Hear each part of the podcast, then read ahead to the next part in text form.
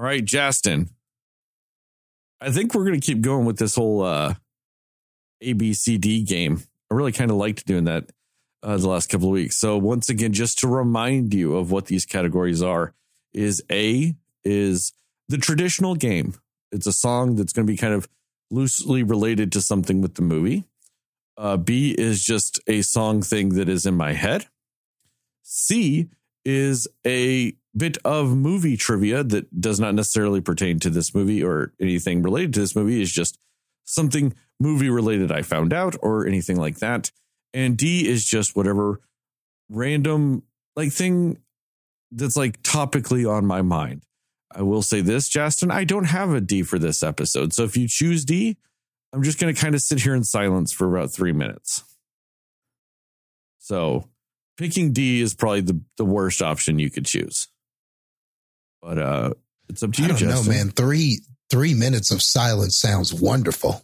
Um, I don't know how to take that. Are you like saying that three minutes of my voice is bad? no, I'm just saying silence. Just three minutes of just straight silence is not something that you get every day. So That's fair. that that probably would actually be a treat for a lot of people. Um, but uh, but man, I'm a, I'm a sucker for movie trivia. I like learning new things about films or behind the scenes or actors and actresses. So yeah, I think we're gonna go with that. I think we're gonna go with the letter C here. All right, we are going with a bit of movies, you know, news, trivia, whatever you want to call it. Um, so did you guys know that uh there is a uh new um well there's a couple of uh Pinocchio movies coming out this year? I knew there was Movies a as a plural. Yeah. yeah. Hmm. I knew there was one, just like a I don't know if I think it's a live action version of it, but I don't know anything else. there's a version of Pinocchio that's kind of a darker version, which of course it is because it's directed by Guillermo del Toro. It's got Cate Blanchett and Ewan McGregor and Finn Wolfhard and Ron Perlman and Tilda Swinton, Christoph Waltz, uh, John Turturro, like all these crazy actors. Like that might be good, but you know, it's fucking Pinocchio, whatever. Uh, Sounds tight. The cast, anyway. yeah, there's a there's a live action one that I think that this is the one you were referring to, Heather, um, from Disney that has uh, Tom Hanks as Geppetto and Joseph Gordon-Levitt as Jiminy Cricket. Luke Evans is in it. Keegan Michael Key's in it. Uh, you know, uh, directed by Robert Zemeckis. Um, you know, so that's a movie. There's a third one that I think technically it was released in 2021, but I think most people are really just kind of finding out about it now. Called uh, Pinocchio: A True Story. It's kind of like a, a digitally animated movie, and um, I'm you guys actually can uh, get points on this one if you can guess uh, who does the voice of Pinocchio in this one.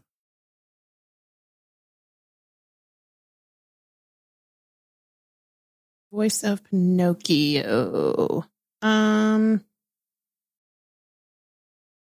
Hmm. Millie Bobby Brown. I don't know. That's a guess. Um. No, Dang it. Dang it. Voice of Pinocchio. Um. Man, I don't know. I kind of just want to say Jonathan Taylor Thomas because he did that old Pinocchio, and it would be funny to have an adult him doing it.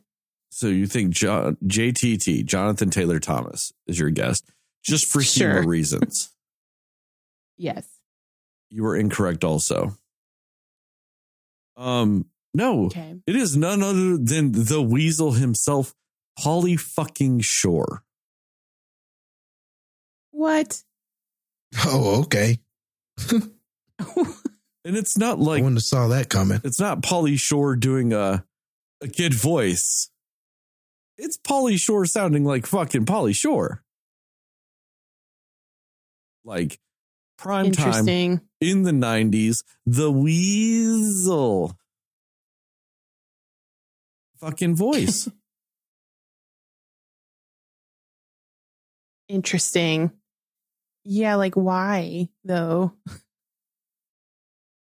There's so many options. Like, I mean, you have to specifically be looking for a very Pauly Shore thing if you're having him do the voice. I mean, Justin, do you do you remember that Roberto Benigni Pinocchio? Yes, how could I forget it? It was terrible. Doesn't this somehow sound worse?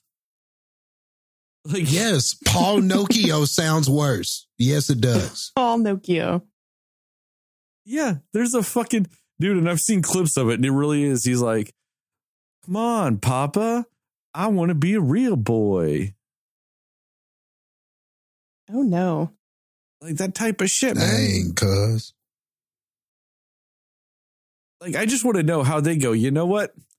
We need to pl- we need somebody to voice this little boy. Let's get this 50 year old man to do Right. his normal 50 year old man voice. yeah. It makes me want to go like look up the trailer for it now though. I don't know if you really want to, but I mean, I, I I am surprised that there was also three fucking Pinocchio movies like coming out this recently. Like, has it Pinocchio been done? Like, Yeah, the dark Pinocchio kind of sounds interesting, but yeah, it's almost like I feel like there's not a whole lot you can do with that story unless you do something like a twist on it, like the dark Pinocchio. or a Pauly Short or a Paul Nokia, as Justin. Uh, Paul termed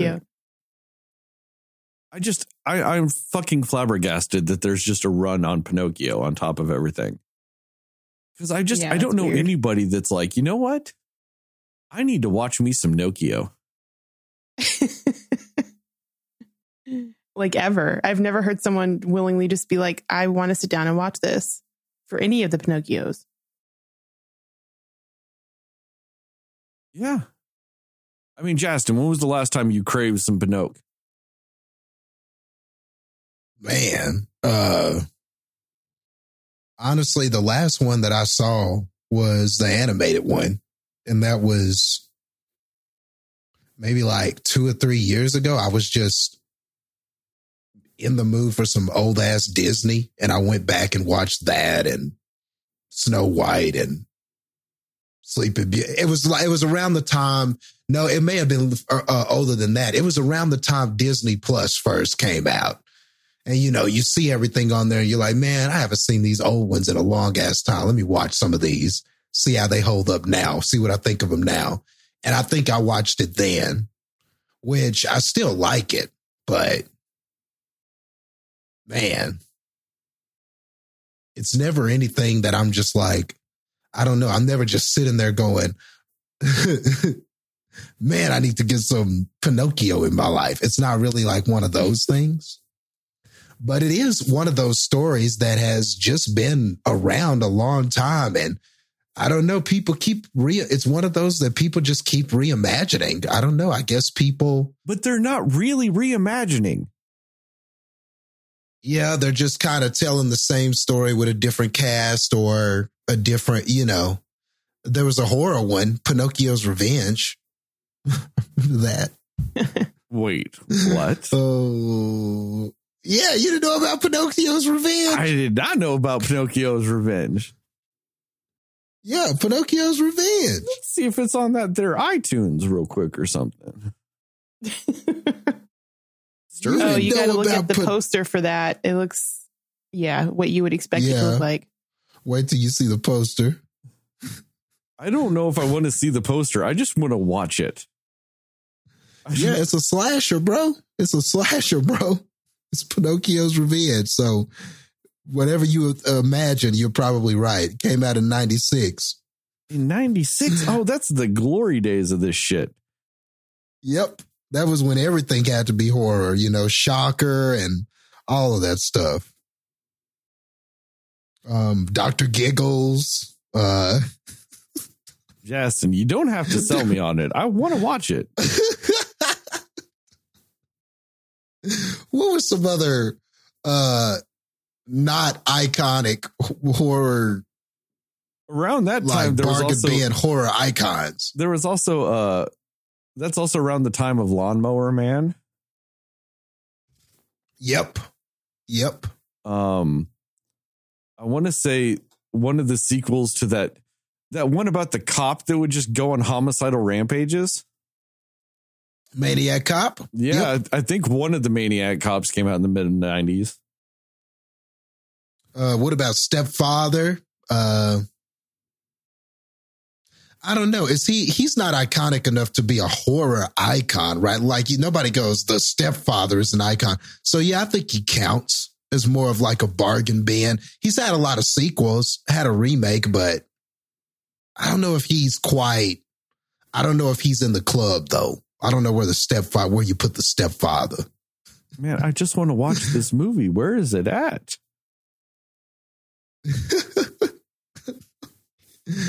oh man, Don't show me. but there were oh, so many. oh my god, that looks amazing. I just see a picture of the Nook in it. Mm-hmm. Yeah, look how he looks. Look how Pinocchio looks. Look at those psychotic, murdering eyes. That literally I just think looks, you really like it. Oh my god, it's an hour 36. Oh my god. It's like the perfect runtime for a movie. Oh, I've never wanted to watch a movie so much. I like one of the first reviews on IMDb for it is could be worse. That's a tight review. Just could be worse. I'm like, I respect the fuck out of that. The, the That's next the one, sweet spot of those the movies. next one, it's it's an okay movie. I'm like, all right. I'm gonna find. Man, I'm dude, find he- he went- this. he went to could be worse, man. That's like when something bad happens to you and you trying to like downplay it. You feel like, yeah, He went there for his review. it could have been worse. well, yeah. I mean, technically, that could be the review for any movie. Almost, it could have been worse. I'm gonna start. Right. yeah, but but but you know what energy he had to tap into. He had to tap into. Uh, you knew he. You could tell he had to tap into another place because that's how the movie did him. Do you remember Santa's Slay? Yep, I, I was just thinking that. I was about to say, what is the one with Goldberg? Yep, Santa's Slay. Santa's Slay. You could say that but could be worse. Mm-hmm. You sure could. I mean, not by much, but it could have been. Mm-hmm. it's an okay movie. wow. I can't find it anywhere to watch, but I'm I'm gonna figure it out. Like, then that's what sucks about being in 2022 and trying to be legit with shit. Like, I I want to like spend the money on it, or you know, watch it on something I already spend money on. You know, because I want these people to make money off of it. They did it and all this other stuff, but then they don't have it anywhere. And I'm like, you make me go to illegal means to watch this shit. I'm I'm sitting here trying to give you money, and you go, no. Do it illegally. Come on, guys. It's 2022. There's no excuse. Uh, do you remember Sick? S I C K, the serial, Serial insane sound- clown killer. Yeah, yeah. Oh yeah. I remember sick. Do you remember the vampire dentist, Doctor Van Dent? I don't know if I remember that one. Mid 90s though reminds me though, Vampire in Brooklyn came out in mid 90s. Yep. Mm-hmm. Honestly, I think it was 96. There was at least like three or four Puppet Master sequels that year. That could be one of them that you were talking about. Those non-iconic Yeah. ones, because like the Puppet Master franchise is special to me. You know, I love the Puppet Master movies, but like a ton of people don't realize that there's like twelve of those. yeah. I didn't till you told me. Yeah, I was like, what? It's gone that far? There's so many Puppet Master movies. But dude, that used like that used to be the hallmark though of the sci-fi channel in the late 90s. Was playing shitty TV edits of early to mid 90 horror films. Man, Like man. another one that's kind of up there with that type of thing that you think is iconic, but when you really think about it, it's not, is the Critters franchise. Yeah. the Critters, Critters, definitely. franchise is not as iconic as you would actually think it'd be if you watched those movies growing up. Because I've I've come to find out a lot of people did not watch them. Like I did, so I thought everybody did.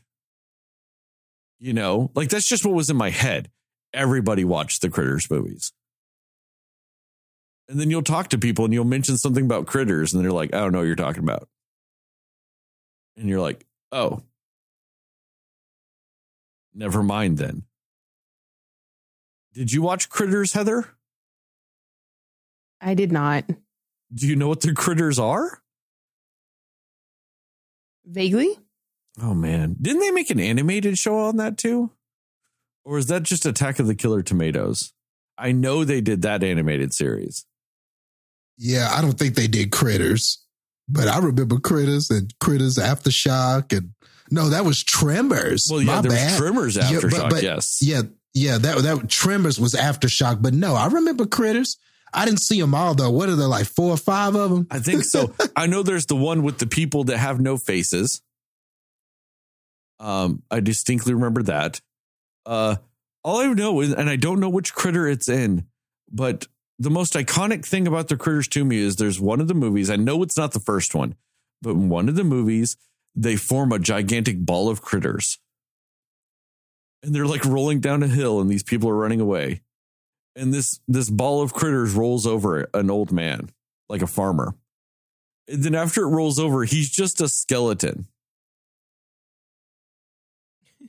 I do remember on one of the episodes, uh, we talked about that at one point. Yeah. Yeah, I forgot it was from that though. I think we talked about that with Josh because it was either Josh or Ryan I think because you're right. Critters is exactly something Josh or Ryan would love. And I Yeah, want to say true. it might be the the only franchise to have um an ass eating kill because wasn't somebody on the toilet I think so. and they just got They just got crittered and they the came ass. up through the commode. Yeah, and then they just got crittered. Yeah, he was using the restroom and he was like, "Oh, you know," he kind of let out a sigh of "it feels good to You know- get it out," and then it was like, "Oh, ah!" See, how is And we're that like, not oh, something man. that's been in a horror movie now? Like, as much as people love eating ass true. now, why has there not been an eating ass death? That's the only one I can remember. So it's kind of Man, iconic to me. But, make- but you're right. It's kind of it's a, their bargain band, and the Tremors probably too. You know, Ooh, I, tr- I, I almost disagree with you on Trimmers though, just because it's weirdly got a cult following though. oh, does it? Are they a bit bigger? It's Okay, it's it's it's it's it's a bit bigger, and I think it's just Kevin Bacon helps. You got Ah, Kevin Bacon okay. in your first one. You know, there's Right. been six of them. One was made in 2018. Dude. Tremors six. dude, they do it. I they- did not they know like a- this. they have like a Trimmers 1900s, where they go back in the past and have a Trimmers movie. Wow. Oh yeah, dude. The trimmers have exploded. There's they have the baby trimmers, that have like heat sensing like vision. In the third one, I think that that's where they introduced the flying trimmers, and they like have ass explosions. I think they literally call them ass bursters because they have like ass explosions and it just shoots fire out their ass and they glide with wings like little jets. They fly like little jets. Wow. Yeah, there's like a trimmer 1900s edition. Uh yeah, they've got a ton of those movies, dude. And that guy that plays the gun nut in the first one, I think he's in all of them.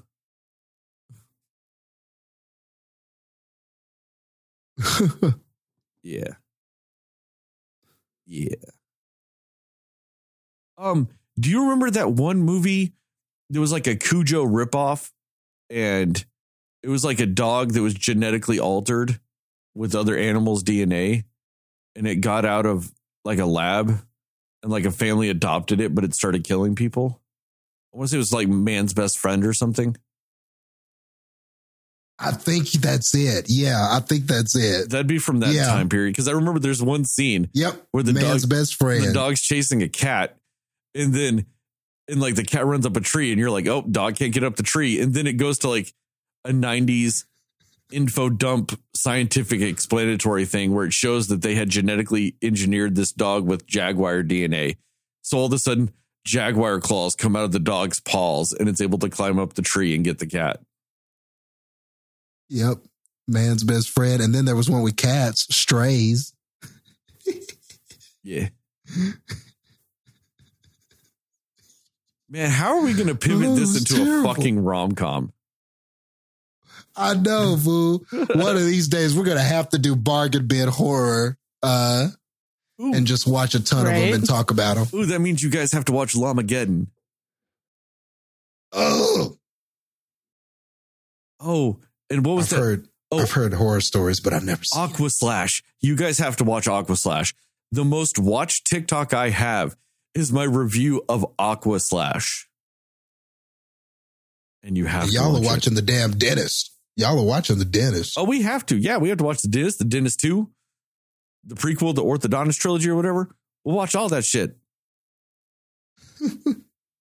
but Aqua Slash, man, this movie came out like two years ago. And there is a murderous water slide. And it's fantastic. Interesting. Wow. What? I mean, it's the it's the water slide itself is not like murderous. I, I should say it's it's used as a tool of death by a killer. I, I phrased that wrong, but although that sounds like a glorious idea too, of like all the inanimate objects to come alive with demonic energy. Why the fuck have we not seen a water slide do it? Oh, that'd be amazing. but yes, you you see you see people get murdered with a water slide, and it's fantastic. And I'm not spoiling anything because that's literally the premise of the movie. Aqua slash. So anyway, let's let's pivot because I really I didn't I didn't mean to go this long. I didn't know we were going to get into horror movies. I just wanted to talk about Pauly Shore Pinocchio. I know. but you know how we are. So, yeah. So, yeah, here's our theme song.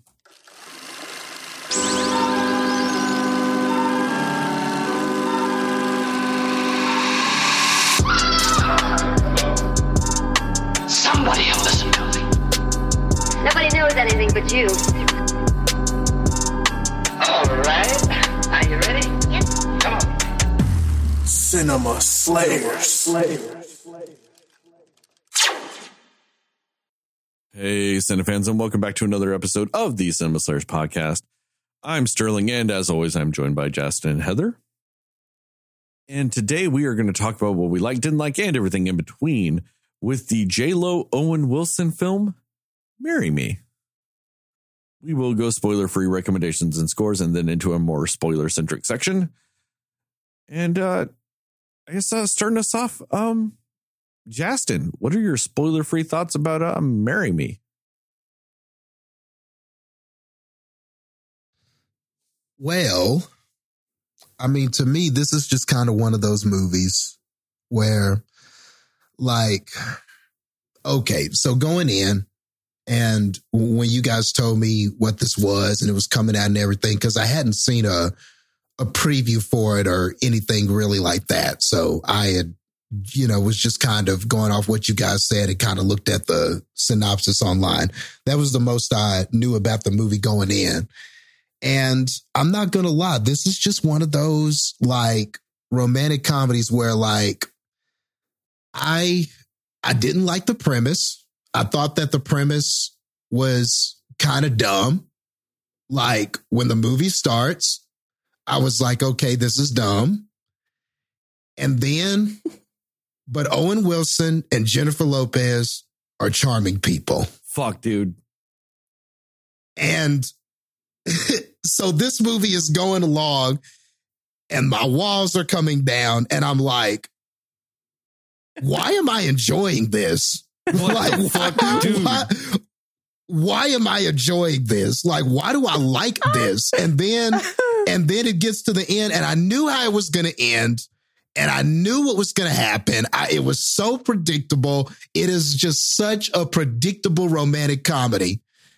And I liked it anyway because I liked them and, and it was cute and it was fu- and it was funny at times and they made it work, man. This is this is not a good this is not what I would call like a top tier romantic comedy. It is not. But it's but you got a top tier performance from the two leads. And and and that sometimes means something, man. So even though I can't like say that it's a great movie, it, it winds up being decent. It's a solid, you know, if you watch this on Valentine's Day, you could have done a lot worse than this, you know? If you're, if, if, you know, romantic comedies float your boat, I mean, you'll probably like this one. There's enough in here to like. Some of the songs were even catchy. Like, I can't believe I'm saying that, but yeah, I, I like midway, I paused it and was like, am I enjoying this movie? Like I had to like really like look inward and ask, like, are you enjoying this now? And and and the answer was yes, I, I did. I actually wound up enjoying this more than I thought I would. Uh, what about you, Heather? Yeah, I mean, it's not really a surprise that I enjoyed it because I do like rom coms a lot and um, my obvious obsession with J Lo. So clearly, I, this was a movie catered towards me. but it, you know, and I always know with rom coms, like they are mostly going to be very predictable and very paint by numbers and all those things. But I really, I think that Jason hit it dead on with like, you still enjoy it. Like there's something still just very enjoyable about this very, um, you know, predictable story and movie. And you just like it anyway. And it is, it's because the leads and even the, honestly, the supporting characters too were very, very uh, fun and charming people. And, um, yeah, I mean, Owen Wilson, he's, he's a very endearing person in this movie. And I just didn't expect it, even though I've never really specifically seen Owen Wilson be like super bad in anything. But I don't know why. Like, I feel like rom com could be sort of his lane if he wanted it to be, because he was just very endearing in this. Um, you know, and JLo was basically, I think, kind of being a dramatized version of herself. You know, I mean, being in the limelight, having a bunch of relationships out in the open for everybody to know about you know, but and I think that might be why she kind of played this role super well because it's kind of her life. And so she could kind of speak to it and relate to this character in that way. But um, I mean, Sarah Silverman was great in this. Um, this is named John Bradley, the guy from Game of Thrones, her assistant or her agent, I mean. I loved him in this. I think he was fantastic in this movie.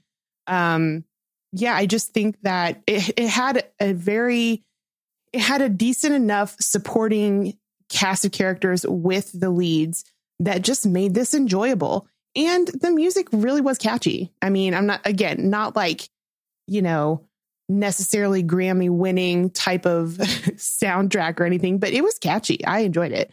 But it there was just something about it and while it was a very predictable romantic comedy, there were just some elements to it that I did enjoy that I think this movie kind of um, honed into a little bit more than others as far as what love really is and what relationships really are.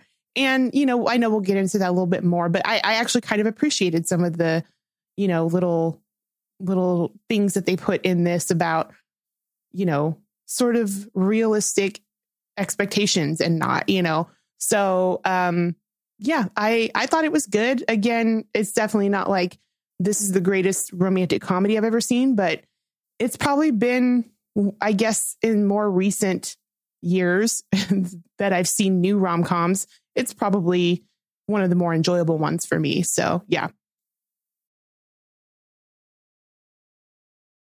This movie has absolutely one of the dumbest premises of all time for a rom com. And that's saying a lot for rom coms. But it has one of the absolute worst. But Justin, just like you said, fuck, this movie is enjoyable. it's enjoyable as fuck. And I think I think the ridiculous premise kind of adds to that in, in enjoyability of this movie because it's so fucking dumb that this movie just wholeheartedly and genuinely just leans the fuck into it. And it's it's just like J Lo says in the movie, you turn into the skid. And that's what they did. And wasn't it J Lo? Or was that Sarah Silverman? Somebody in this fucking movie. yeah, that's what. It. Yeah, J Lo said that. Yeah, Yeah. you turn into it. Turn Yeah, in- yeah, that's what this movie does. It goes, this is dumb, but we're going to go completely into it, unapologetically so. And just genuinely, J-Lo and Owen Wilson just make this movie fucking great. And, and and and just like you brought up, Heather, the side characters are they're kind of what seal the deal uh Sarah Silverman and the other guy. What was his name? John Bradley. John Bradley. They're the ones that that that seal it. Like I don't I- if they weren't as funny and as like endearing as they were, I don't think this movie would have fully landed. But, yeah, but I agree. but because they were they they they balance it out well and they just they just fully sealed the deal on this i mean this t- to me and also like we've talked about it before some cliches can be bad but cliches can also add to a movie if you do them right because it adds that that little bit of, of familiarness to the movie familiarity. I can't say that word. I tried to not but i i had to. It it adds to that. And in doing so that's what sometimes can make a movie work. It's just by making them feel familiar. And like this movie just harkens back to like what like those early 2000s rom-coms you remember when we were getting like two Yeah. rom-coms a month like just Yeah. rom-com city this harkens Yeah, back to that time And it's crazy to think about that too, because man, actors and actresses used to just make, they made a living off of rom coms. Like some actors and actresses, that's all they had to do because there were so many of them, you know, that they were in, you know? well as far as acting goes that's kind of what made j-lo's career Yeah. She came from rom-coms. kind of this, yeah. yeah She was cut from this cloth, yeah. and But like it kind of made me miss those days of just like that type of rom com. We haven't gotten something like that in a while. And this kind of hit the nail on the head, but then was still very modern with everything too. It it didn't it didn't date it. I mean, it dates itself because it, it's very much of now, but it, that adds to it. You know, I think that they they just hit all the same notes that all these other fucking movies hit, but they kept it true to themselves. And in doing so, just kind of made it this warm, heartfelt surprise of a fuck fest of a movie. and two, I think that the way they set this movie up too, with the the the the part where the premise hits, where you know she's like, "I'll marry you," and Owen Wilson just blindly walks the fuck up there and marries her. To me, was one of the most relatable scenes I've ever seen in a movie. Because if J Lo ever pointed at me and goes, "Hey, I'm going to marry you," I go, "Okay, I get it."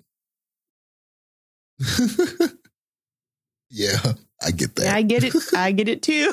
I mean, it's just- totally get it. it was just relatable. I'm like, yeah, that's what you do in that situation. He did exactly what any person ever would do. I get it. and I think that that's what helps seal the deal too is like when you see the scene actually play out, because you see little bits of it in the trailer and stuff like that. But when you see the scene play out, you're like, nope, that's realistic as fuck. That's how that happens. but like, but like, fuck. Like, weren't some of the scenes just downright adorable as shit?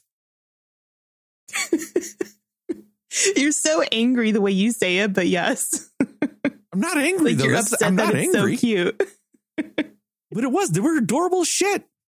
And like one of the scenes that's in the trailer but in the movie it feels so much better like that scene and i know this it's not a spoiler it's in the trailer. Like that scene where he's like well you know call me if you're bored. And then she calls him back like right after and she's like i'm bored. Or lonely. Call me if you're lonely whatever. And she calls him back like right after. Fuck that was cute. That was cute. like this movie is just filled with those moments you know? Also uh unsung hero that we haven't talked about or nobody's talking about yet the daughter. His daughter Yeah. was great. Yeah, she was good. you know? Like just so many little moments like this movie i think the way it succeeds is it's it's successful with little moments throughout the movie. Just little moments and it hits those so by the time you get to the end you just have a culmination of little moments that worked and it makes the overall movie that should be garbage because of what the fuck this movie is. It makes the overall presentation work. Because just little things work throughout the movie. So, nope, I'm with you guys. I enjoyed the fuck out of this. It was it was a great time. It really was. Like, yeah, no, and and and a big surprise for me. I didn't realize this is kind of loosely based based off a comic book. Yeah, I didn't hmm. know that. Yeah, and the the end credits it says graphic novel by like Bobby Kane or something like that. I'm sorry, I didn't. I should have looked it up. And the comic book is it, it's kind of loosely based on this. Like, it's not the beginning premise where she's going to get married on stage and all that shit. But the comic book is pop star. She's had a lot of failed relationships, all this stuff, and she's doing a concert in Oklahoma. It's supposed to take place in Oklahoma, so they did change it to New York. I think that's why the ending makes a little more sense. I'll get into that later.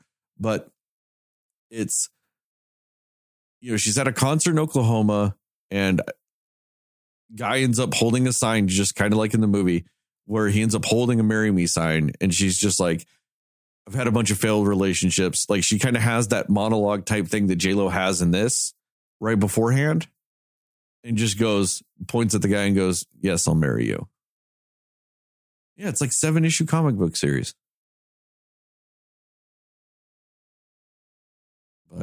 Yeah, that surprised me too. Like, and that's the thing too is you never know what was a comic book.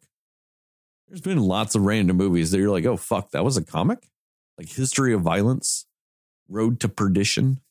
Yeah, these comic book movies will come at come at you out of nowhere. But nope, I just I genuinely just enjoyed the fuck out of this movie. I really did. Uh recommendations and scores? Yeah. Yeah. Recommendations and score. Uh Heather, go. Yeah, I recommend it. Like I said, it's it's probably one of the more enjoyable romantic comedies I've seen in more recent years. Um, it's fun, it's enjoyable, it's got a lot of things. Um, you know, for people who like music, people who like dancing, people who like love stories and comedy, obviously. So there, you know, it's it's just a fun, it's a fun movie. It's just a cute, fun movie. It it might surprise you, like we all said, how much you might like it. Um, it's got a really good cast of people for a movie like this to kind of thrive um, the way that it did in a sense. So yeah, I, I think it was definitely worth a watch. Um, yeah, so I, I would recommend it. I'm gonna give it um 70 could be worse out of 100. Uh Justin, what about you? Uh, yeah, especially if you're somebody who's a fan of these types of movies or you're a fan of these actors or actresses, I, I think that you'll like them in this. Like, you know, if you're a fan of J Lo, you know, you definitely get her. And and like Heather's saying, because she's playing a character that is really just based off of her, you know, it's practically her. Um, she's very comfortable in this role. And then Owen Wilson with his charms and everything like that. Uh, it was just like it was just like PB and J, man. They just went together well. And even though like I don't think of them as like if I was thinking of a romantic comedy and somebody gave me the synopsis of this, I, I could see myself maybe picking, you know, saying, okay, Lo would make a good character for that. But I don't know if Owen Wilson would have been the first choice I would have been thinking of, especially if I had J Lo first. Like if I had wrote the part for J Lo and then I had this other person that needed to be this teacher person. I don't know if Owen Wilson would have been my first choice, but they went well together. I mean, surprisingly well together. And I think really that is the magic of this movie it's not really in the plot. It's not really in the storyline. It's not really in any of those things. None of those things. It doesn't reinvent the wheel. Um, and, and sometimes that's okay. You know, sometimes you don't have to be innovative and spellbound and to be the best, to be a good movie or an enjoyable movie. Sometimes you just have to, you know, give fans what they want. And sometimes you just have to, do the little things right. And we talk about romantic comedies all the time, how, you know, with a lot of these movies, it's not really about how they end or, or even how they start, but it's the journey. You know, it's the journey to get to where we know the destination is. So even though we know where we're going, uh, a lot of these movies really are about the journey. And I can say that this journey was for the most part an enjoyable one, you know. So it was the leads were great. As you guys have said, the supporting characters were great. So I think that uh, that all in all makes for, like Heather said, it's just a fun movie, a fun movie, a cute movie, a movie for the season, whatever, um, description you want to give it. That's what it is. It's just a fun, simple, good time at the movies or on your tablet or wherever you watch this, if you watched it on Peacock. So with that being said, we're to go with, we'll go with 65, um, 65 dancing numbers in a, in a math classroom out of a 100. No, I'm kind of right there with you, Justin. If you ever look back through like Owen Wilson's filmography and stuff like that, he's never really done a traditional rom com.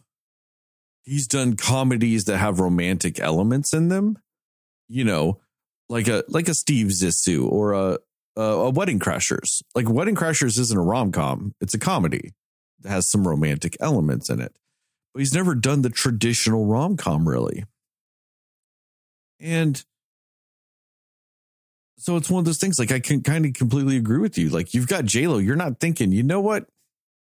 We need Owen Wilson. like Luke, maybe Luke's done some rom coms, but not Owen. And you know, it fuck, it just works. Like they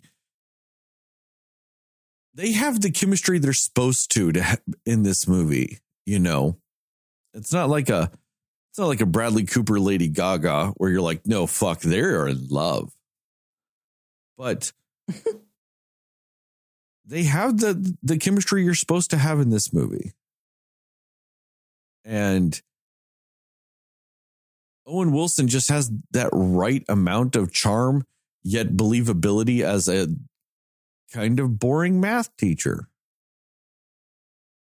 Did it just and maybe that's what it is. Because if you casted somebody else, because I was trying to think, okay, who would I have picked? Who would I have immediately thought of for this besides him? And the more you start to think of people, like if I was like, okay, Paul Rudd, would he have been, you, you know, now he's, now he played a teacher in the Ghostbusters, but it was a different kind of, you know what I mean? It was a different kind of thing that was way more comedic than this character. You know what I mean? Like, I don't know what it could, could Paul Rudd have been that boring or believable as that boring? Maybe not. Would he have been too handsome for this? See, like, like I, so maybe Owen Wilson was the guy. I don't know. Like that, but the more you start to think about it, the more you kind of go and like, okay, casting knew what they were doing because maybe that's what it is. He's that perfect balance. You know, he's got the charm, but like you said, he's got the math teacher believability aspect to him as well that maybe some others wouldn't have had. You know, they probably could have done the role like Paul Rudd. Could could he have done this? Yeah, of course he could have done the role, but will he have? Would he have done it as well? Maybe not. And maybe it's because of those like some of those intangible things you're talking about. Although I would kind of like to see a rom com with Paul Rudd and J Lo now. but no, I get what you're saying. Yeah, but like like I said, Owen Wilson just works because he feels like a guy that would have a flip phone. Yeah, yeah. yeah.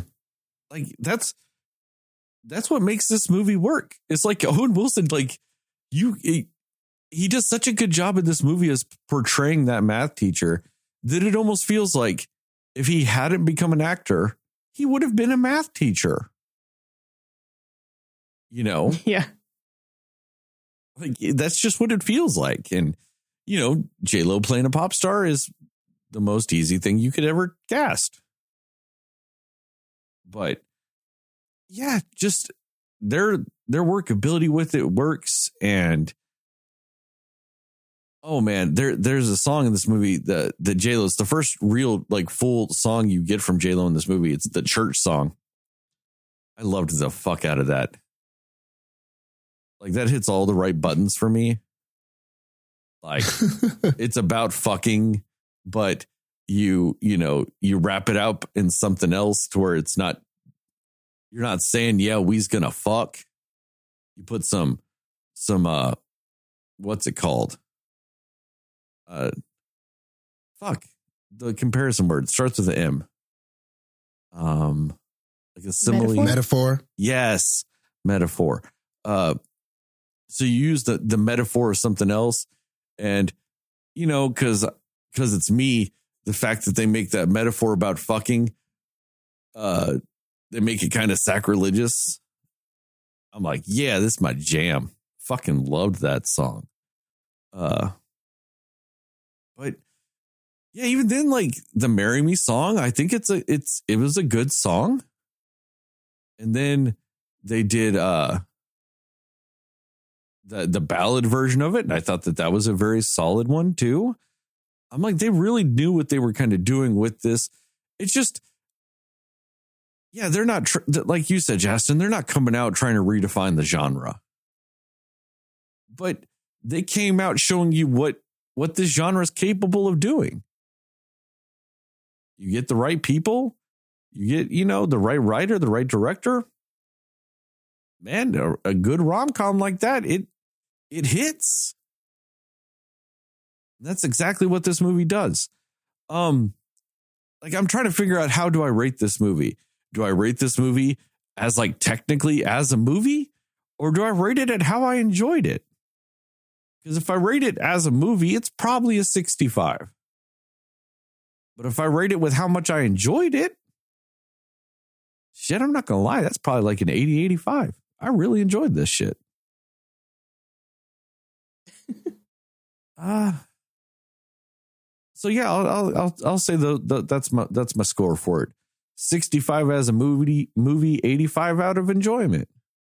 Uh Vitamixes out of 100 because I panicked. I just said Vitamixes. Man. uh spoilers? Yeah. Yep.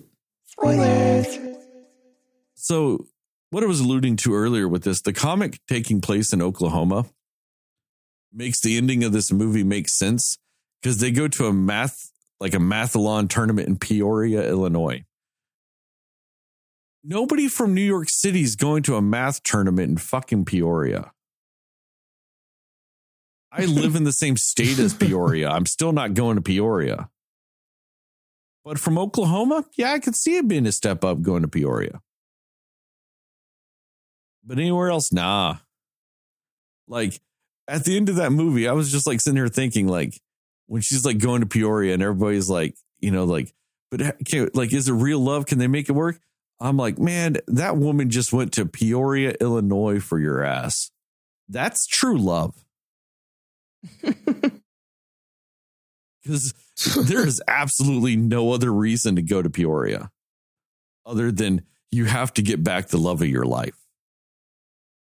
Outside of that, no valid reason. And I was like, that's just legit as fuck. You know, like, but, but then on top of that, like, oh man. Like, wasn't it just cheesy fucking cute though when she held up, holds up those signs when she's like, Will you marry me again? Man, I was like, You dumb movie and your cuteness. Like once again, that's what yeah, I'm saying. full circle moment there. Yeah. But once again, it's just adorable as shit. Like, man, how's they be doing that? They just, and that's what they did constantly too. They would just do something, and you're like, man, that's some basic ass rom com shit. And then they would just turn up the adorableness meter.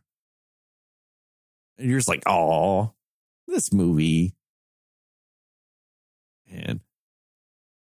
Like, I liked that scene when she's on fuck man like and that was like the notes too that I liked with it like you know when she comes out with that song that's about you know everybody thinks it's about him and it's really about her love for Owen Wilson that she has but doesn't really realize she has but she has but she thinks she has but you know not fully there type of stuff.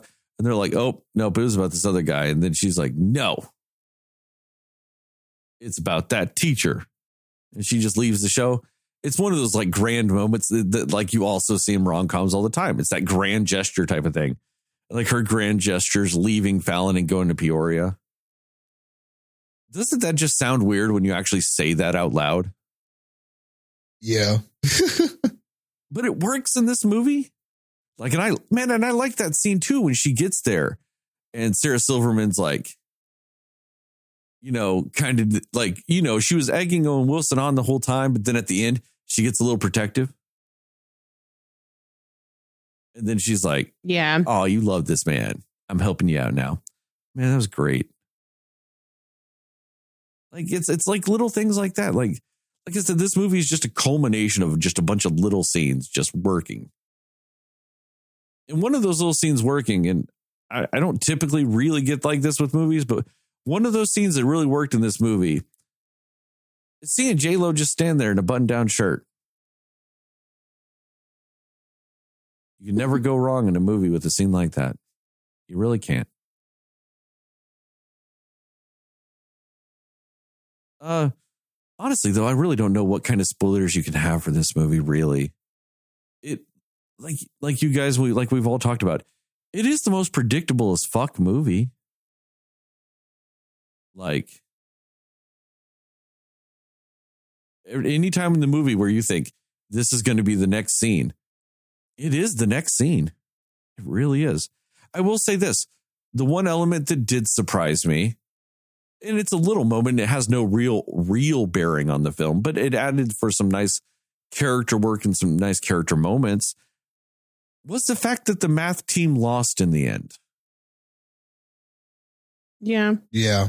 You thought that she would, the answer would count just in the nick of time, man. Nope, didn't give it to her. Yeah. And but I liked the moment that that led to, Yeah. you know? Yeah. like because that was a genuinely good moment and that's why i was saying that the daughter was amazing and she had great chemistry with owen wilson because you know she starts to feel bad because she's like it's just like last time and he's like no it's not and like pumps her up and like shows their relationship and how they've grown throughout the movie and stuff like that and like i was like man fuck that's great like that was just a, like a great little way to tie up that moment too because a traditional movie would have just had her get it right, like you said, like in the nick of time, whatever. Bam, they win, everything's healed because they won. But then they also showed that like you can also heal in loss. You know, like Yeah. by failing a second time, that doesn't mean really that it's a complete fail if if you still learn something from like each time, you know what I mean? Like she learned something from the first failure. And while she did fail this time, it still showed progression and growth. Yeah. Losing doesn't always mean no progress, you know? And sometimes there's more to be said for the progress you make, especially when it's like, like personal progress like that, like a fear or something like that, you know? She did overcome her fear, and that was really more important than the winning the math competition. She won over her fears, you know. So it, it was it was a solid moment in that way. Yeah. And and and and a moment a lot of movies would have skipped. Because they would have just had her get it right and be like, see, we fixed it. And I think that this just was a, a more solid emotional moment to really show the progress of the characters instead of having a default overcoming the situation. Because that scene with her and Owen Wilson when she's like really upset that she lost it again. It was the same. And he's like, no, it's not the same. And like, you know, like that moment just really worked. And like I like I said, it really showed the progress of their relationship. And and in doing so, showed the influence that that J Lo had had on both of them in ways that they didn't expect because you know of like who she is and like the big pop star stuff and but she was also like showing that like her her characters want an ability to still connect with people in in, in the smaller ways I just think a lesser movie would have would have overlooked that that moment and would have just gone for the the quick easy fix. And I appreciated that about this movie. Uh Justin, what are, what are some spoilery things you thought about in this movie? Okay. Well, I think I was trying to think, okay, what was the moment where the film kind of started to, I guess you could say, win me over, or when it started to kind of chip away at the the, the walls that I had put up, so to speak. Because when the whole I'll marry that guy thing happened, I really was just sitting there going, man, this is so dumb and everything like that. And then Owen Wilson walks up and goes, okay, and everything like that. But when they got in the vehicle, I really liked Owen Wilson's reaction. I really liked how he got in there and he he just played the scene like somebody who understood like look i know that you're under a lot of duress right now and everything like that i'm sorry that this happened to you and it was awkward it, it was it, it was the right it, it was the right amount of awkward he seemed genuine like and then her reaction i think was good too and so I didn't expect it to go that way. I don't know. I guess I was expecting something stupider in that moment, but what I got was something just a little more earnest than what I thought I was going to get. So then I was like, hmm, I didn't hate that reaction they had there. And then that, I think that was the first moment that the movie kind of quote unquote got me because I just didn't expect that when they were having that ride in the car. Let me ask you a question, Justin. Is it because in most movies they probably would have made that that moment more comedic?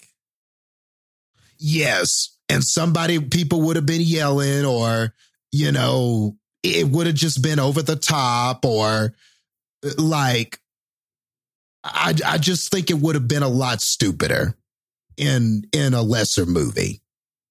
And and you bring up a good point that like his reasoning, like and I, I think you're right. That is the the scene that kind of is the turning point for in this movie because in that scene, it really sells the fact that he wasn't doing it for you know, celebrity or oh, it's hot J Lo. Yeah. yeah. it was not about that. He was yeah. doing it because he was like, this person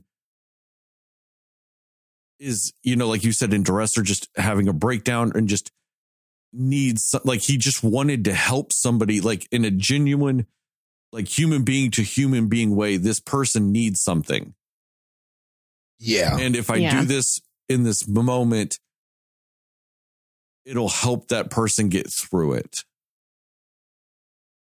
you know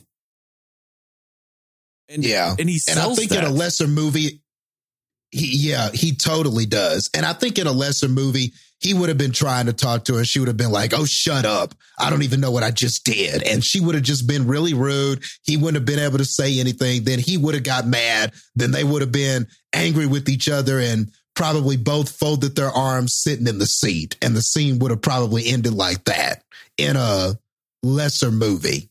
But I got some something that felt kind of earnest and genuine, like you said. And then I was like, huh, okay. Okay, marry me. Okay.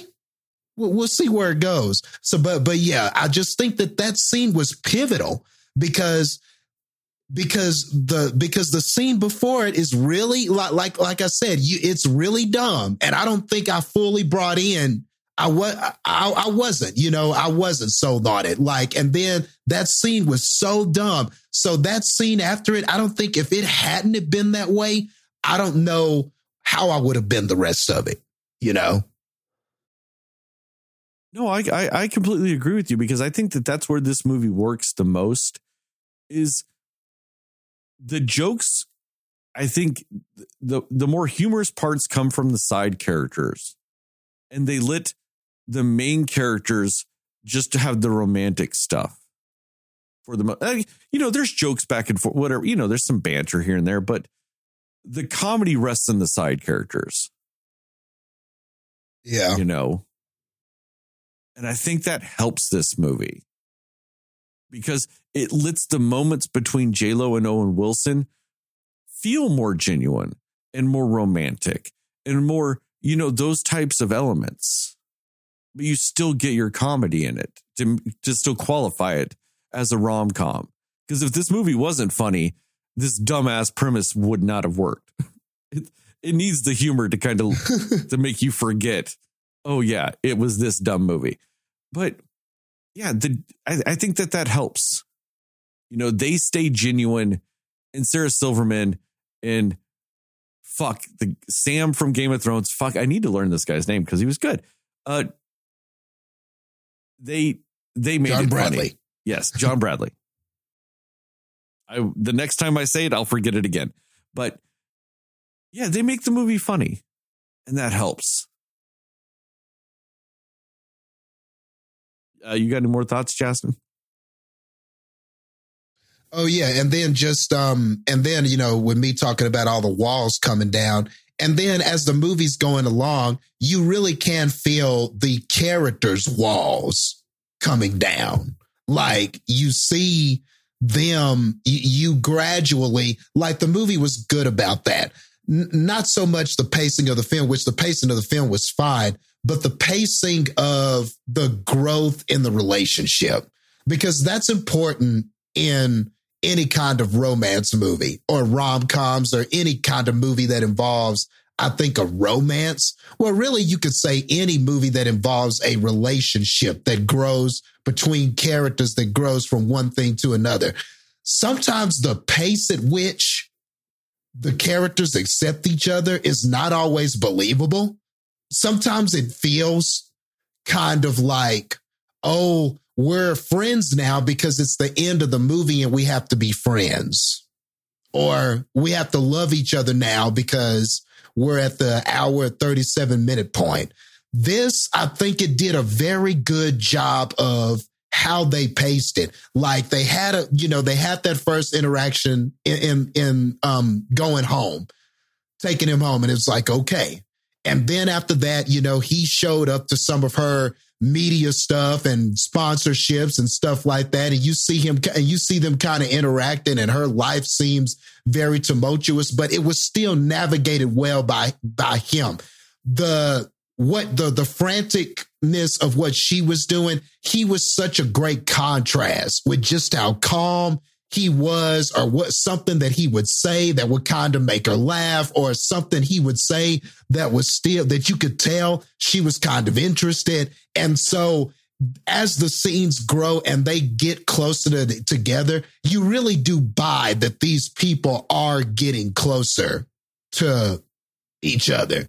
I, I don't think there was ever a time you know so by the time where she goes to his house and decides to stay there um, and everything like that, I'm not rolling my eyes or thinking, man, this is unbelievable or man, this is way too fast. Like, man, this would never really happen. Or, which I mean, obviously it's a movie, but I'm just saying there was some believability to that pacing that they did. It didn't feel too fast. It didn't feel like it was happening because the script said it felt a little more earnest and genuine than that. So, yeah, just thought I'd say that, add that part too.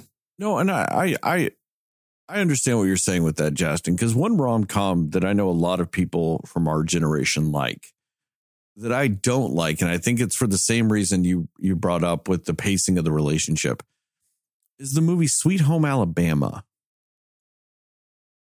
Uh, Mm, yeah. I, I know Heather's Ah. seen it, but have you seen it, Justin? Yeah, Reese Witherspoon, right? Yes. Yeah, yeah, yeah. Like I understand yeah, that their, yeah. their relationship is based on they, you know, were young and got married and all this other stuff. But they spend so much of that movie hating each other. Or at least Reese Witherspoon's character does. You know? That by Yeah. the time they turn it to where like she's like, oh no, I'm still in love with him and all this other stuff, it feels just so weird. Yeah. because it's Yeah, like she hates that's him, a she great hates him, she hates example. him. Oh, I'm in love with him. Like those movies are the ones that feel the worst with some of this stuff, you know, because the you don't get a good pacing with the relationship. You know, like I think that those are the rom coms I tend to hate or dis- I tend to not like the most are the ones where they hate each other for most of the movie.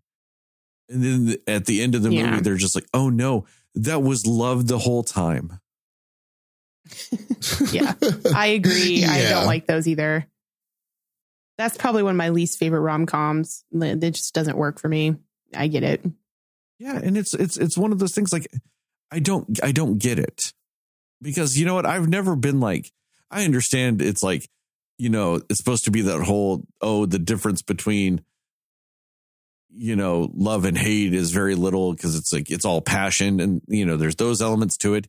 It's the but it's it's to me it's like it's the second grade little boy little girl at, like aspect of oh I hit you because I like you. And that's that, Yeah. that that's fine for second graders. I mean, I guess that's fine for second graders in the '90s. I don't think second graders should do that now. When we grew up, it was fine. Um, but it's it's that mentality. I'm like, "Dude, you're adults. Yeah. Like I have never I think the- the- once hated somebody and then been like, oh, secretly, no, I just love them because I'm an adult. I go, no, I hate them or I love them. Like it's really that easy to distinguish the two.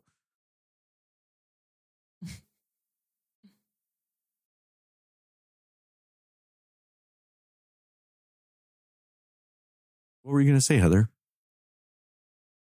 Oh, well, I was just going to say with like, as far as pacing of movies like that, with, you know, they hate each other and then they end up really loving each other. I actually think like 10 Things I Hate About You kind of does it in a better way where it, it just, it works at the beginning and for the most of the movie, but the progression of them going from like, I really don't want to be around you to, hey, actually, I really enjoy being around you. I feel like they progressed that well. Um, but No, that is know, a better in- yeah, like- example. Mhm, yeah. Yeah. That's how Yeah. you would pace a movie like that. And they're not really even adults. They're in the movie, they're teenagers, but that I feel like that's a better way to pace it because it's more believable of I don't like you at all, but you know, I grew to like you because of these moments we had or how you were there for me for this or whatever. That is a way more believable time frame and how that progression would go, in my opinion. Well, it's a little different in that movie because it's like, I don't like you because I don't know you and because of the the rumors I've heard about you. Yeah, You know, true. And so it's like, oh, as they get to know each other, they they realize who each other is, you know, or who who they are, and you know what I mean. So then they can develop that relationship. Like so that that one that you're, you're right. That's a good way of doing that. And like I think that that's why I I don't like Sweet Home Alabama because I'm like they knew each other. So it's not like one of those I don't know you so I don't like you. They were fucking married. You know. So like it's that aspect of you know, I get what they're trying to do be like, "Oh, people change." And but then it's like the whole point of that movie was weird to me because it's like oh, the husband changed. Like, and she realized that through the years of not being around him and all this other stuff, he's changed and he's better, and that she he's now the type of guy she could love. But then they kind of regress her.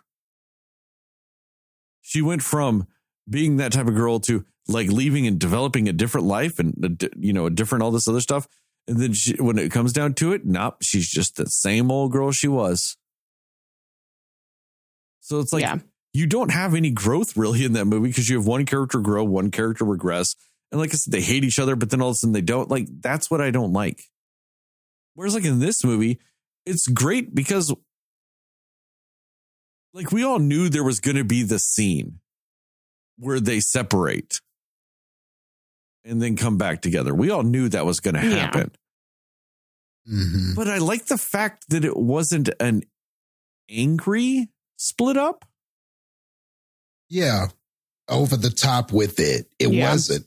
It really wasn't. you know and it wasn't also the it was his fears of their lives not meshing is what separated which is realistic in that situation you know and i like the fact that it wasn't j-lo going oh no i still love what was it the her ex's name esteban or something like that Bastian. so yeah bastian um oh yeah because it's it's sebastian or i don't know anyway hmm um but yeah it wasn't like Sebastian. yeah, but it wasn't like that she's like, oh, I still love him and I'm conflicted now. I like the fact that they didn't really do that with her. Other Yep. people thought that that's what she was going through. And to be fair, Owen Wilson also thought that that's what she was going through. But I like the fact that it, that's not actually what she did, Yep. you know? And I'm like, good for this movie to where this hit every obvious note ever. It did avoid some. It avoided some of the tropes that make a movie like this annoying. You know, like if she was like, no, I'm going to get back with Bastian. And then, you know, she's out to dinner with Bastian or Bastian then Rhea proposes to her. And then she's like, no, I can't. I'm in love with the math teacher. Like that movie, this movie could have gone that route. And I'm very thankful Yeah. it didn't. There wasn't a face off between Owen Wilson and Bastian. Yeah. You Right. know like there wasn't some fight or face off or anything stupid like that either you know it, it did avoid a lot of those typical things that you see in a movie like this it, it avoided quite a few of them you know Oh yeah. And like I said, it, it it it kept the right cliches, I think. It just avoided the ones that are annoying. Um, Heather, you got any more thoughts? Because you kind of said some stuff, but we haven't really given you a turn. Yeah, I mean, I really do think the the the reason this movie is more enjoyable is because in a way it is a little bit more relatable as far as the characters and either their motives or their reactions to things kind of like you guys talked about and I did appreciate that like I mean you know um Kat is this you know she's she's just this very optimistic person about love but not in the way of because she's this famous pop star and she believes in fairy tales. She's just very much like a, you know, down to earth, hopeful that things are going to turn out to be okay type of way. And I think that that's a lot more realistic as far as expectations that you should have about relationships and things like that. And and I just I feel like they did that well with the characters in this where they they just make them a little bit more like humans, like real people, and not just scripted characters for the sake of a romantic comedy. Um, and and I think that that was the best thing that they did in this movie and why it works because of that chemistry and the connection and just the characters and how they're sort of fleshed out in a way. I mean, like I don't know, it, it just it feels like for one, it didn't really seem necessarily like their lives were about finding love, right? It just kind of, they happened in this situation. They happened to find love in the circumstance that was happening. And it wasn't like, you know, J-Lo's character was, I want revenge. I want to get back on the saddle and just try to find the next guy because I'm heartbroken. That's not what it was. I mean, in a sense, that's what she did, but that it wasn't like you feel like that was her motivation or she was doing it as like a revenge plot or something like that. You know, she just was this optimistic, like, you know what, sometimes marriages work and I needed to try something different because whatever I was doing before wasn't working. You know, you feel like her motives for it were a little bit more genuine or, you know, ground or I guess deeper than just the I want revenge type of thing. And I appreciated that about this movie. And I mean, even like, you know, there's something that she says in the movie in the long lines of, you know, um, you don't you don't really just give up on love. You got to keep trying until you get it right. And I think that that was a really kind of solid thing to say about how relationships are and how love is. And you know, he they're having this conversation about breakups and divorces and like him asking her like you still believe in marriage even though you've been married three times or whatever? And you know and she's like yeah because you you, you just gotta you know you you don't quit on it just because it didn't work you know you got to keep trying. And i thought that was a really cool thing to kind of put in this film. Um and then also like when she's kind of discussing her her breakup and her thought process with bastian you know she mentioned something to him about like you know nobody is all bad because if they were, it would be a lot easier to just get over it, you know? And I just really appreciated those like tiny little nuggets of, you know, truth sort of that they put in there because it is a basically super predictable, cheesy, but still cute rom com. But they have some different elements that they put in about how this romantic comedy is viewing love and relationships and even the whole scene with Owen Wilson, like when they're at the press conference and he's talking about like, well, traditionally marriage was an ex- a business exchange and you don't really see rom coms doing that. so I just appreciated some different elements and a different approach, sort of, that they took to what relationships are and how they can be formed and you know just the the hopefulness of you know it doesn't always work but you got to keep trying to see when it will or if it will and i just i thought that was a really cool like way that they sort of did that in this movie so yeah i mean and even with um the the supporting characters like sarah silverman's character and john bradley you know, John Bradley was he was funny in the role, but I mean, he wasn't supposed to necessarily be like a comic relief. I think that was more Sarah Silverman's character.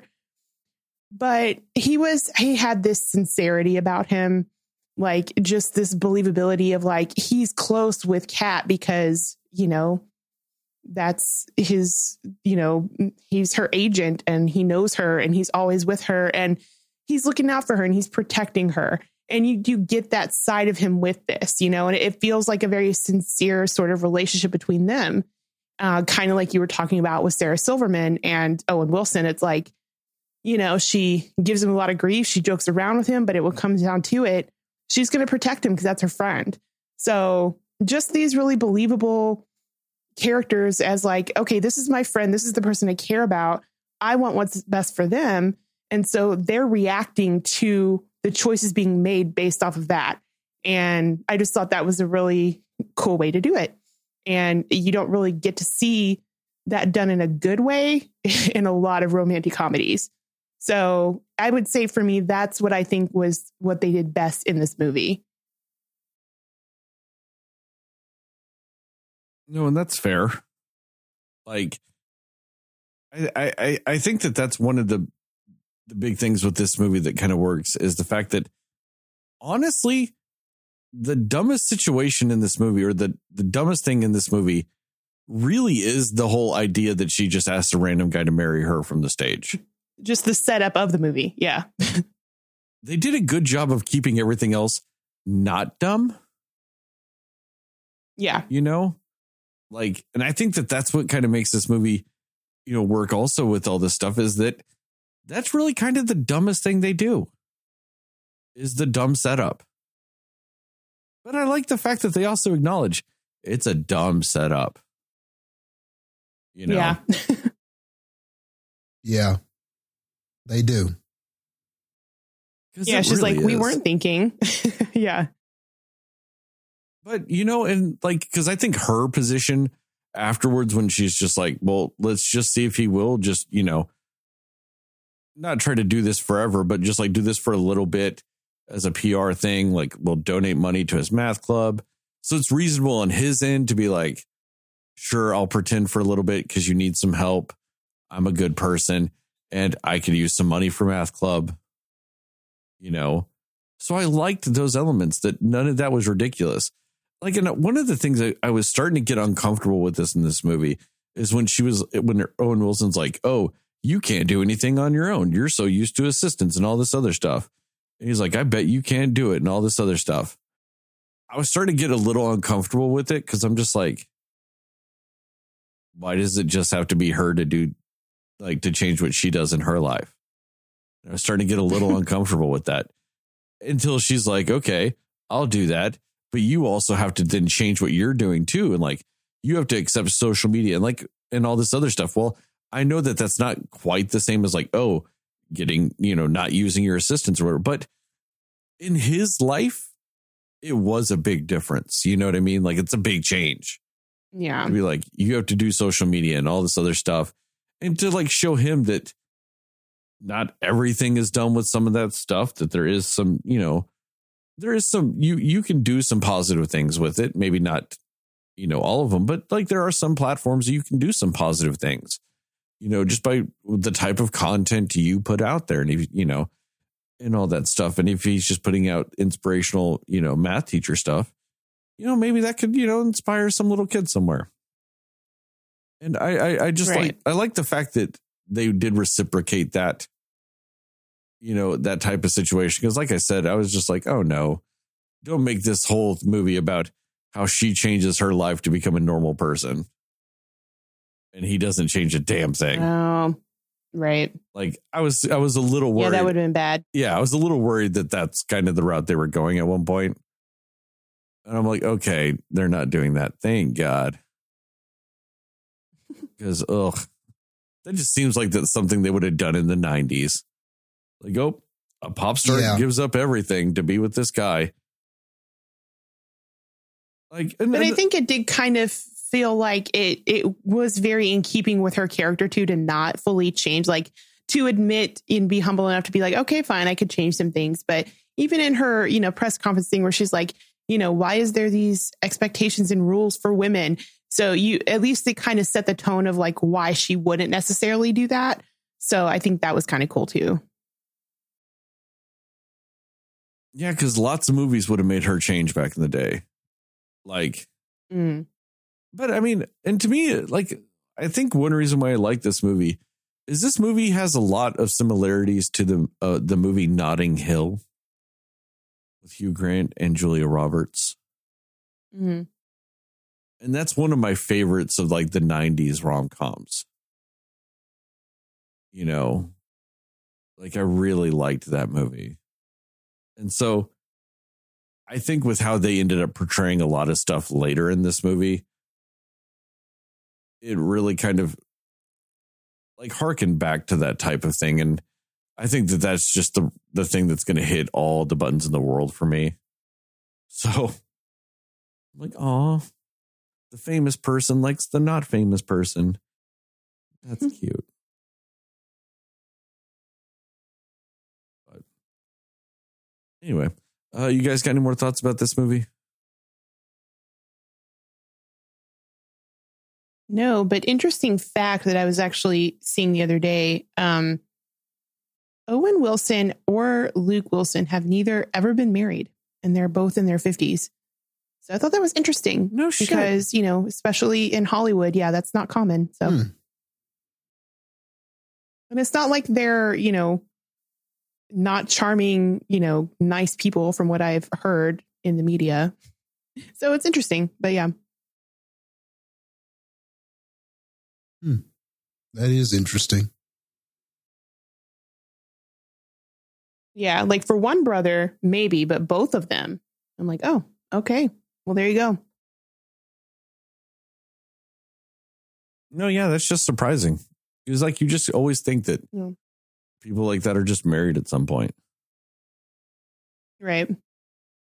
But yeah, but that's the thing also. Owen Wilson and Luke Wilson, like, you never hear anything about them outside of when they're doing a movie. Yep. Like, My brother actually met Luke Wilson once at because they're from uh, Dallas, and I guess Luke Wilson around the holidays went into the mall my brother worked at, and he like, I think my brother didn't necessarily think it was him. He didn't want to be that person that was like, "Hey, you look just like Luke Wilson," but then like he saw on the receipt that he signed that it was him, so he was like, "Oh, I guess that really was him."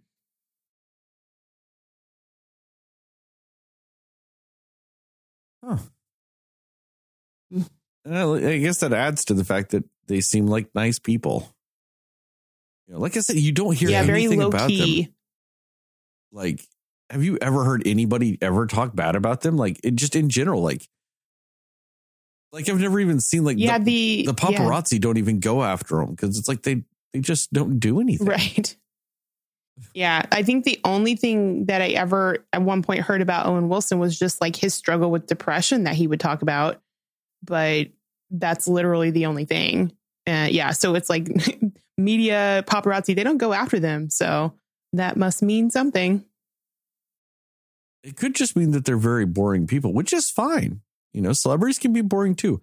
We're all a little bit boring. You know, it just depends Yeah. on what it is. Like, you know, like we've talked about before on the podcast, it's kind of sad that my life barely changed because of the pandemic. Barely. you know, so fucking exciting. But no, but that's good. I mean, I, I you know, you always kind of want to root for people like that that just like You know, Yeah, that just aren't terrible people. Yeah, I always want them to succeed. Because for too long, terrible people succeeded too much. Right. But anything else, Justin? Anything from you? Uh, no, I think that I think that covers uh everything, man. No, I'm good. All right. And Heather, you're done now. Yep. All right. Uh, thank you guys for listening to this episode of the Cinema Slayers podcast. Check us out on the internet at www.cinemaslayers.com. Uh, Facebook, we're Cinema Slayers podcast. Twitter and Instagram, we're Cinema underscore Slayers. TikTok, where we're Cinema Slayers pod. Uh, give us a five star rating review. We'd really appreciate that. Apparently, you can do that in Spotify now. So uh, go do that in Spotify too. Uh, tell your family, tell your friends, tell your friends' family, tell your family's friends. And most of all, tell those dear sweet mothers, because you know what mothers want to do? They also want to marry J Lo. Because that is the most human thing you could ever want to do is marry J Lo. So yeah, tell them about this, tell them about the movie, everything. Because uh, you can see it in theaters, or uh, I, I do want to throw it. You can also watch it for free on Peacock. And I say for free if you already pay for it. So just, just not additional money. It's the money you're already spending. Um, other than that, just remember, as always, in the TikToks and this podcast, just remember, according to Justin, Moon Knight is the best picture winner.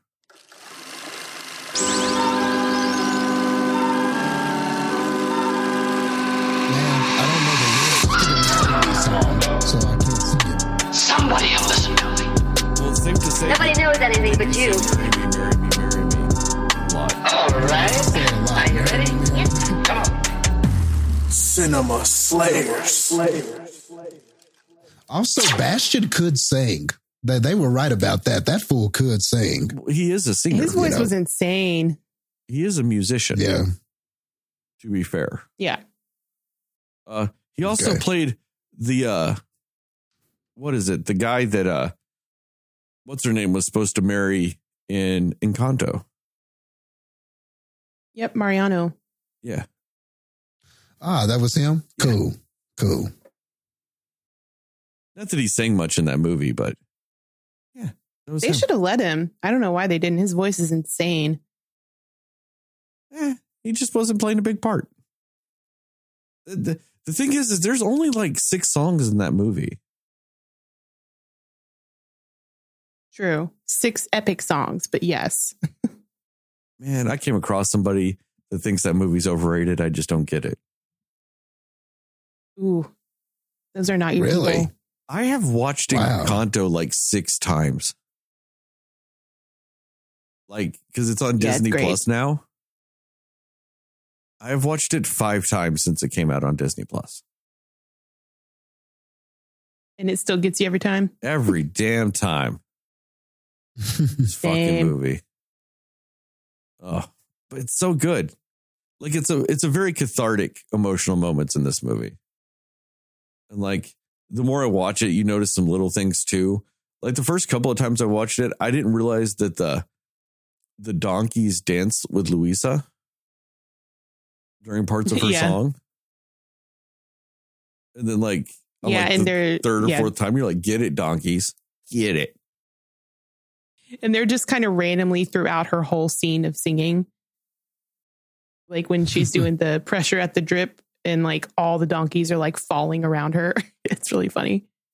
Yeah, and then Lin Manuel Miranda fucked up and didn't submit. We don't talk about Bruno for the fucking Academy Awards.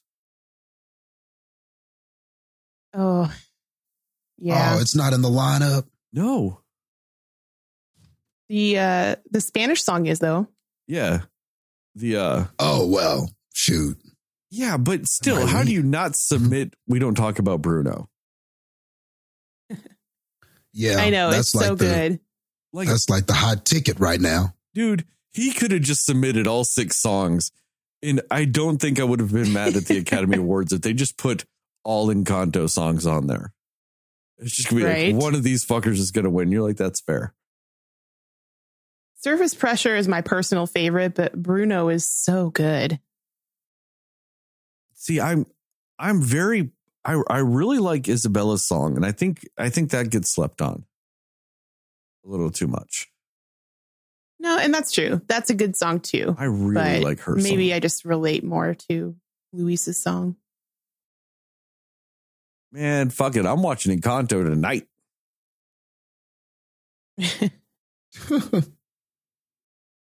So good. Since you can't find Pinocchio's Revenge. I, I can't find I it anywhere. say, Find Pinocchio. I'm gonna have to. I'm. I'm gonna have to find it, possibly illegally, because just nowhere has it. Like, I. I mean, because I can't realistically buy a DVD. I don't have a fucking DVD player.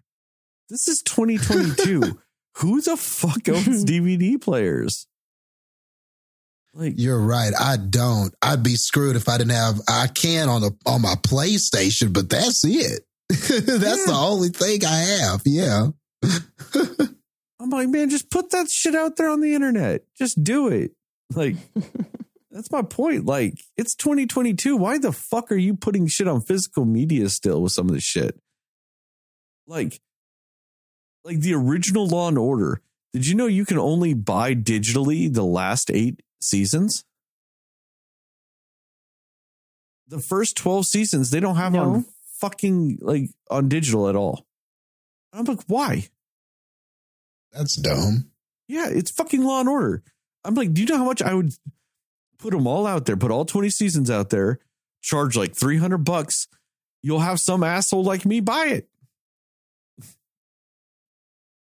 Like, I'm just, I'm begging them. I'm like, let me give you my money. Why do you make it hard? Same with Murder She Wrote. Murder She Wrote's not on digital but it's on Peacock. So you can stream all of it, but you can't buy it digitally. And I'm like, that's dumb. Let me buy it and I'll still stream it because I'm dumb like that. Like I do shit like that all the time. Like I own something, but I'll watch it on a streaming service instead of the version I've already paid for. That's a very common thing for me to do because I'm dumb.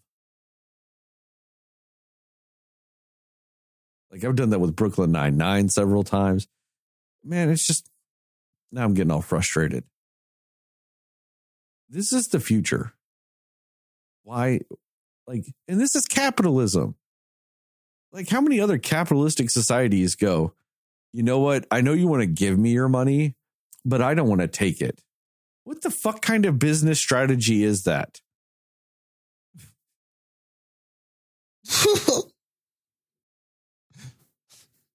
like like why do they treat like why do they treat this shit like you know how you know how like sometimes you might go out with your friends to eat or something like that and you might buy your friend dinner and they're like oh let me pay you back and you're like oh no don't worry about it and they're like no no let me pay you and you're like no don't like why are they treating movies like that where you're like hey let me give you money and they're like no we want your money and you're just like sitting there thinking but I can't get what I want if you don't let me give you money.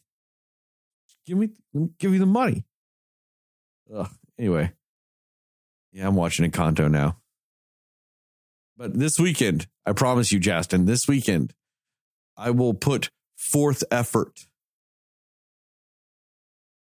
to find Pinocchio's revenge. I really hope you find it. And you find it. I know I can buy it on DVD for seven dollars, but then the problem is, how much is a DVD player? Because I don't have one. so I gonna have to spend sixty dollars on a DVD player also to watch this? If I'm gonna do that, I might as well because I know the Murder She Wrote box set's like a hundred bucks. I might as well buy that too. Then, if I'm buying a DVD player, all right, let's all right, let's just look this up real quick. Seven ninety nine. Whoa, with Prime delivery. How the fuck can I get this with Prime delivery, but it's not on a fucking streaming service? DVD player. Well, they got some cheap ones. There's a DVD player going for $80 in 2021. Who in the fuck? Why? a hundred dollars. There's a hundred dollar DVD player still. Who the Wow. fuck pays these prices?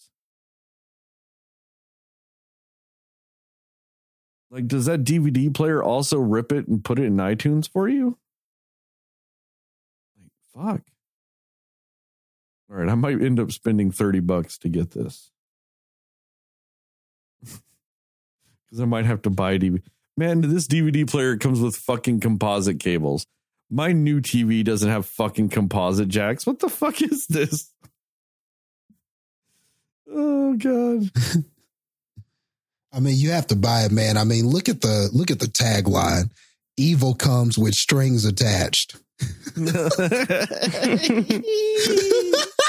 oh, that's great. Oh, that's the greatest thing I've ever heard.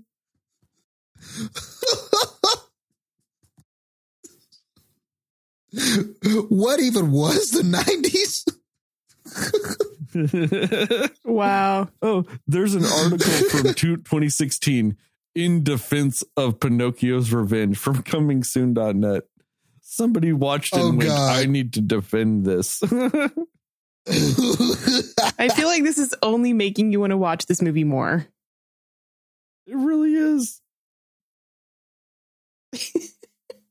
That tagline, though. Apparently, there's a Blu ray version of it.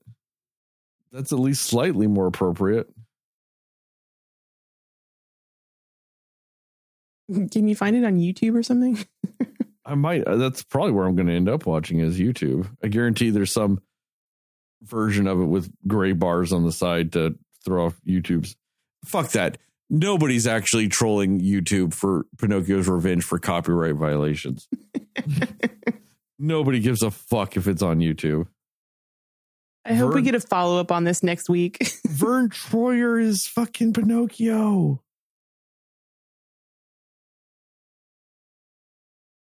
Oh my god, I can't believe that. what? I, I forgot about that. No, he's it's it's because he is like it's all puppet, but like yeah, he's the the guy in the suit essentially. Some other guy, Dick Beals, does the voice though. Okay. Yeah, I don't think you would have like I don't think you would have ever seen Vern Troyer to go, oh fuck, that's Vern Troyer. But he is credited as Pinocchio. Oh my god. Evil uh, that's what it says right here. Evil comes with strings attached.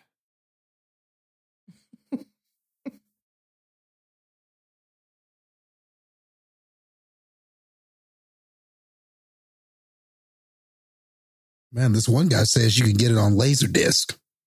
On Laserdisc. Laserdisc. Man, I man. I haven't heard that that that in a while. Laser disc.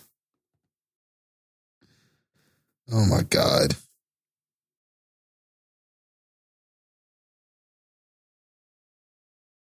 Oh man. All right. I'm out.